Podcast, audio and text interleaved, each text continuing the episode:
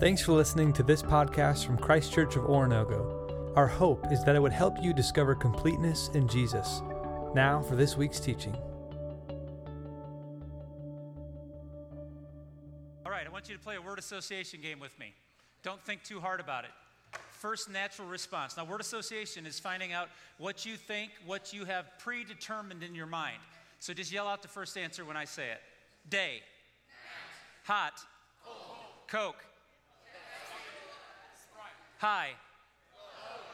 Cats. Satan. Yes, it's right there. You knew it. Ready for this one? Ministry. Keep going. Some of you need to understand the concept of a question. It's followed with an answer. Ministry. I heard church. Love. Hope. Children. Teaching. Praying. Work. Did I hear work? Is that right? Interesting answers.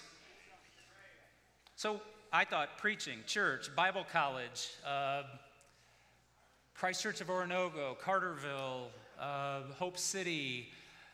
I just named churches. Word association is interesting because I've been asked to talk to you about how to serve in your work. And my, my concern is that you're going to focus on the word work instead of the most important word in the entire phrase serve. Because here's the truth. And if you don't want to listen to me tonight, I'm going to give you the sermon in one sentence and you're good, you're free. You can't leave, but you can fake it. Uh, God doesn't care how you make your paycheck, He cares how you make your life. And your paycheck is something that is a necessary part of your life. You trade time for money. The church doesn't pay me to serve Jesus, the church provides me a salary so that I can be available to love and serve people in His name. So you may say, What does Mark do for a living? He preaches. Oh, it's a small part of what I do. It's my favorite part. Well, outside of being a dad and married to Heather, my favorite part is what I get to do on Sunday mornings, but there's a whole lot more to it. See, tonight I want to tell you this the call to ministry can only be understood after you've received the obligation of discipleship. I want to say it's a long sentence. I want you to think with me tonight. The call to ministry is on every single one of us, unless you've equated ministry to a profession. If you think that what I do is ministry, you've made it more than it is.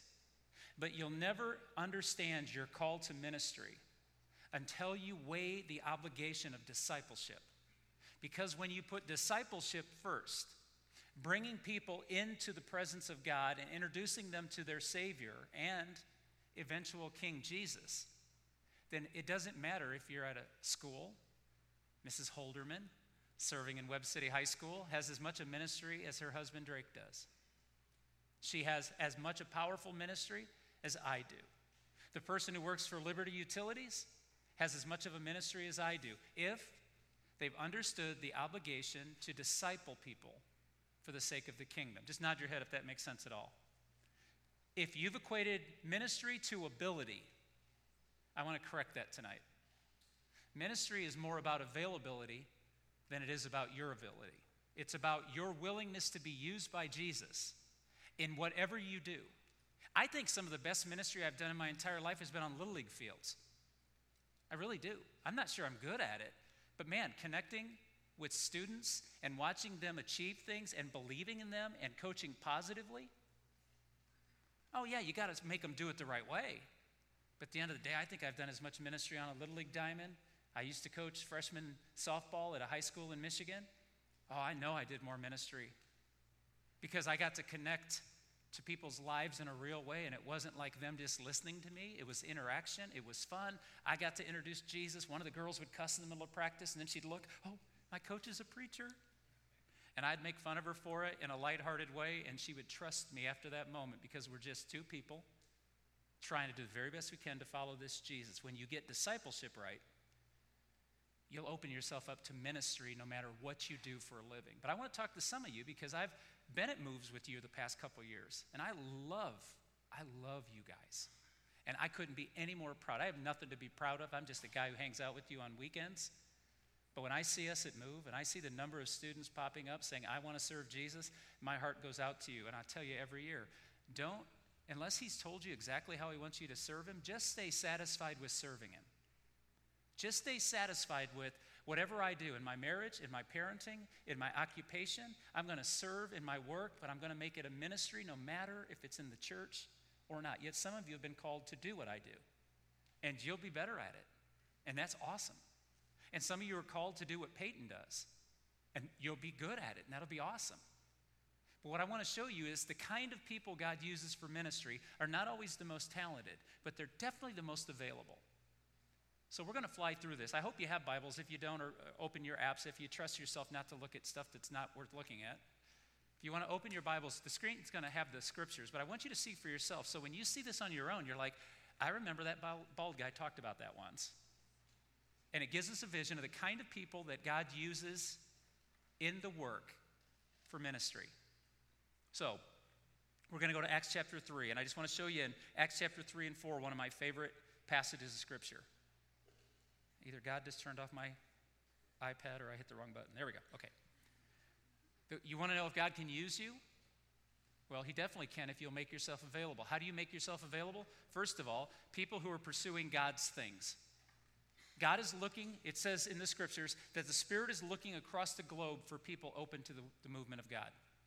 In Acts chapter 3, verse 1, it says, Peter and John were going up to the temple on the ninth hour, the hour of prayer. Now, I'm going to give you a lot of background on this first one because I want you to understand the context. We know who Peter and John are, right? They were disciples of Jesus. Jesus died, came out of the tomb, ascended back to heaven, and Peter and John became two of the greatest spokesmen for the movement called Christianity because of this. These are the early days after Jesus has left. If you know anything about the disciples in the Gospels, they're kind of mouth breathers. They're not very bright, they're not very effective, and they're not successful. You get them into the book of Acts, and all of a sudden these guys come to life. These women come to life because the Spirit is on them, the Spirit is working in them. And so they're on their way to the temple. But here's the cool thing they don't have to go to the temple anymore. What Jesus did on the cross took the need for the temple to go away. But Peter and John love God so much that whenever there is a moment that God is getting attention, Peter and John want in. I want to ask you a simple question Does your life have any space for real worship? Does your, does your everyday have any time to sit with God? I sometimes hear students talk and they talk to each other and they say things like this Dude, when was the last time we hung? And the other guy's like, I don't know, man, it's been a long time. Well, guess what? We need to figure it out quick. We need to hang out. I know you ladies do that a lot more often than the guys do, because when girls get together, you share. You stare lovingly into each other's eyes. Every word is just a morsel of richness. Dudes can be in a room across the room and have the great same experience. Never look or touch each other at all. It's like, hey, you want to go kill something? Yeah. And then we hung out right? So you ladies get together and you share and you commune. And I notice the girls do this a lot. It's like, I just, I need my time with you. And you guys are like, okay. Do you know who God uses? God uses people who make sure every day that they carve out a little bit of time to just connect with who He is because it matters that much to them. Second, persons who are willing to be inconvenienced by the needs of others. If you really want to serve the Lord, He's going to put people in your world, and people are messy and sloppy and awkward. Look at verses 2 and 3. A certain man who had been lame from his mother's womb was being carried along, whom they used to sit down every day at the gate of the temple in order to beg alms. And when he saw Peter and John about to go to the temple, he began asking to receive alms. Alms was a contribution. It's like you see people on the side of the road who have a bucket out there and a sign that says, Help my family, we need food, we need so forth. Now, we can sit in judgment as to whether they need it or not, but this is what Paul, or Peter and uh, John walking into the temple, they saw a man in need. And he asked them for money. In verse 4, and Peter, along with John, fixed his gaze upon him. Don't, don't miss that detail. They didn't blow by the guy like, dude, go get a job. It says they actually stopped and looked at him. That would have been uncommon to make eye contact with a beggar because then they draw you in and start asking for more and more. In this case, Peter and John just look at him, they fix their eyes on him. And then, continuing in the verse, it says, Look at us. And he began to give them his attention, expecting to receive something from them. This is interesting. The beggar is watching this entire side of the room, hoping one of you will help him. And this guy walks by and he's like, Dude, can you help me? And can you help me? And can you help me? And you can help me? And Peter stops him and says, Look at me. I'll help you. And it says, Then the guy turned his gaze from the crowd to Peter and John. Now, am I making too much of this? I don't think so. Peter wouldn't have given this guy time of day before he understood the kingdom of heaven. But once he got it, that guy had his sole attention. If you want to be used by God and you really want to do discipleship and turn it into ministry, every single person in your life matters. Nobody is insignificant. Nobody's worthless. Jesus would even say, Your worst enemy isn't worthless.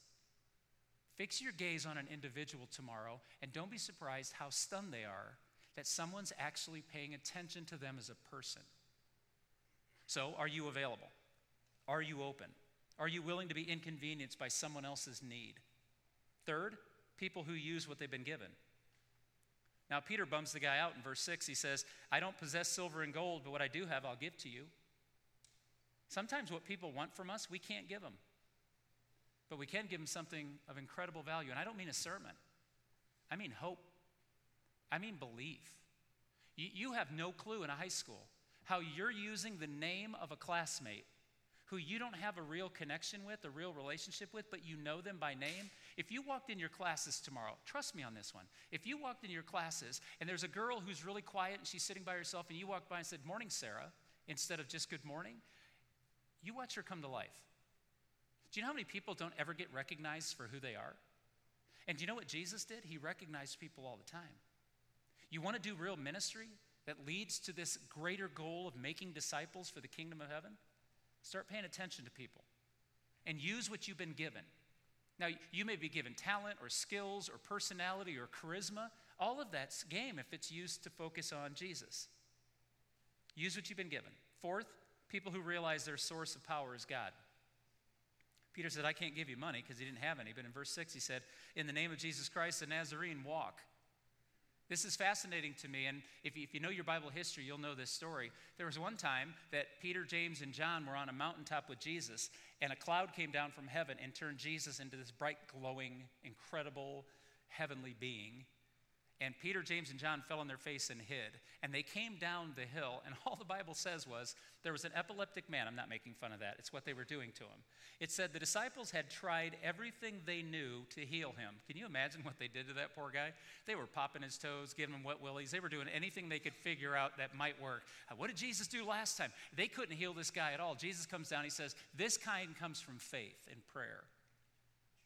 And then Peter walks up to this guy and he goes, I got no cash, dude, but stand up and walk. Where did Peter get that ability? Because Peter had been changed by his desire to see others win rather than just himself. And so he seized him by the right hand, verse 7, and when he raised him up, immediately his ankles were strengthened. I like verse 11. And all the people ran together to them, full of amazement. This guy's jumping around and dancing, and everyone's like, Dude, what happened? He's like, That guy. Those two guys did this. Verse 12. Peter says, Men of Israel, why do you marvel at this? And why do you gaze at us if by our own power or our own piety we made him walk? Hear me now. Verse 12 is so important. If you want to do ministry, the moment you make it about you, it stops being ministry. The moment you make it about your brand or your level of influence, or how many people know your name, how many people think you're awesome. It's so easy in our world to draw attention to yourself. It's so easy, trust me. I get so much credit for being at this church that I had nothing to do with. It's so easy to think, yeah, I like that feeling. I do. But I also don't, I've understood I haven't earned it. What Peter does here is he says, hey, why are you looking at us? I didn't make him walk. Let me introduce you to the one who made him walk. And then he begins to put the spotlight on Jesus. Chapter 4. While Peter and John were speaking to the people, a group of men came up to them. They were Jewish priests, the captains of the soldiers that guarded the temple, and some Sadducees. They were upset because the two apostles were teaching the people. Peter and John were preaching that people will rise from death through the power of Jesus. The Jewish leaders grabbed Peter and John and put them in jail. It was already night, so they kept them there in jail until the next day. But many of those who heard Peter and John preach believed the things they said, and they now were about 5,000 men in the group of believers. I want to pause for a moment. Peter and John are standing in front of the same men who, roughly 50 days previous, had convicted Jesus to death and got away with it. They wrongfully convicted him. They tried him without cause. They had no jurisdiction to do this. They had Jesus arrested. They had him beaten. They had him in prison. And then they had him murdered.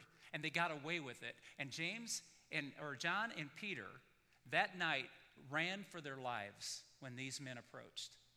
Now they're standing in front of these same men. They're dragged before them. See, I told you that if you really want to, to understand how you're going to do ministry and serve in your place of work, you have to understand that everything we do drives us toward inviting other people to follow this Jesus. It's not about coming to church. Church doesn't make sense until you start following Jesus. What's it going to take for us to do that? It's not going to be skill, although you can gain skill. I'm going to encourage all of you. If you feel like God's calling you into a particular area of serving Him, whether it's being a school teacher or a coach, or whether it's being a preacher, a youth minister, a worship leader, whatever it is that you fathom, God has gifted me and skilled me to do. I want you to understand every single one of those desires can help produce discipleship in the kingdom, thus, it'll be called ministry. But I'll also tell you it won't be easy, and you'll have a lot of reasons not to do it. You'll have a lot of reasons. Well, I got a scholarship to do this, or I got an opportunity to do this, or it'd just be easier. It costs too much money. It's a lot of work. I don't know if I can. I want you to remember the courage of Peter and John when they had the opportunity to run from what was in front of them, and instead they stood and stayed. They showed courage. Look at Acts 4 5. The next day, these Jewish leaders, the older Jewish leaders, and the teachers of the law met in Jerusalem, down to verse 7. Peter standing before them, the leader said, By what power or authority do you do this? Now remember, when they mention the name Jesus, there's going to be no parade and no celebration.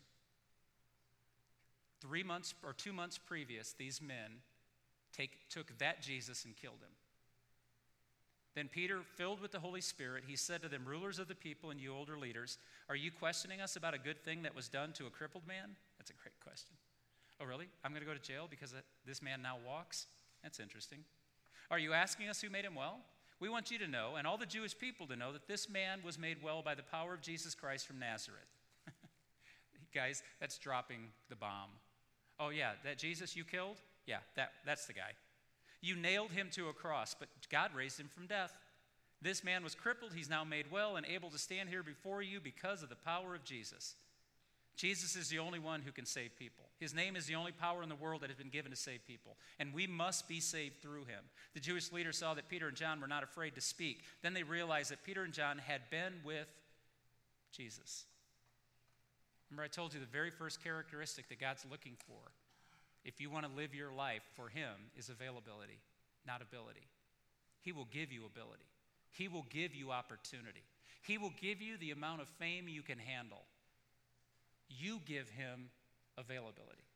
You show the courage to step into this and say, This is who I am, this is what I stand for. I need to do this quickly. Verse 18.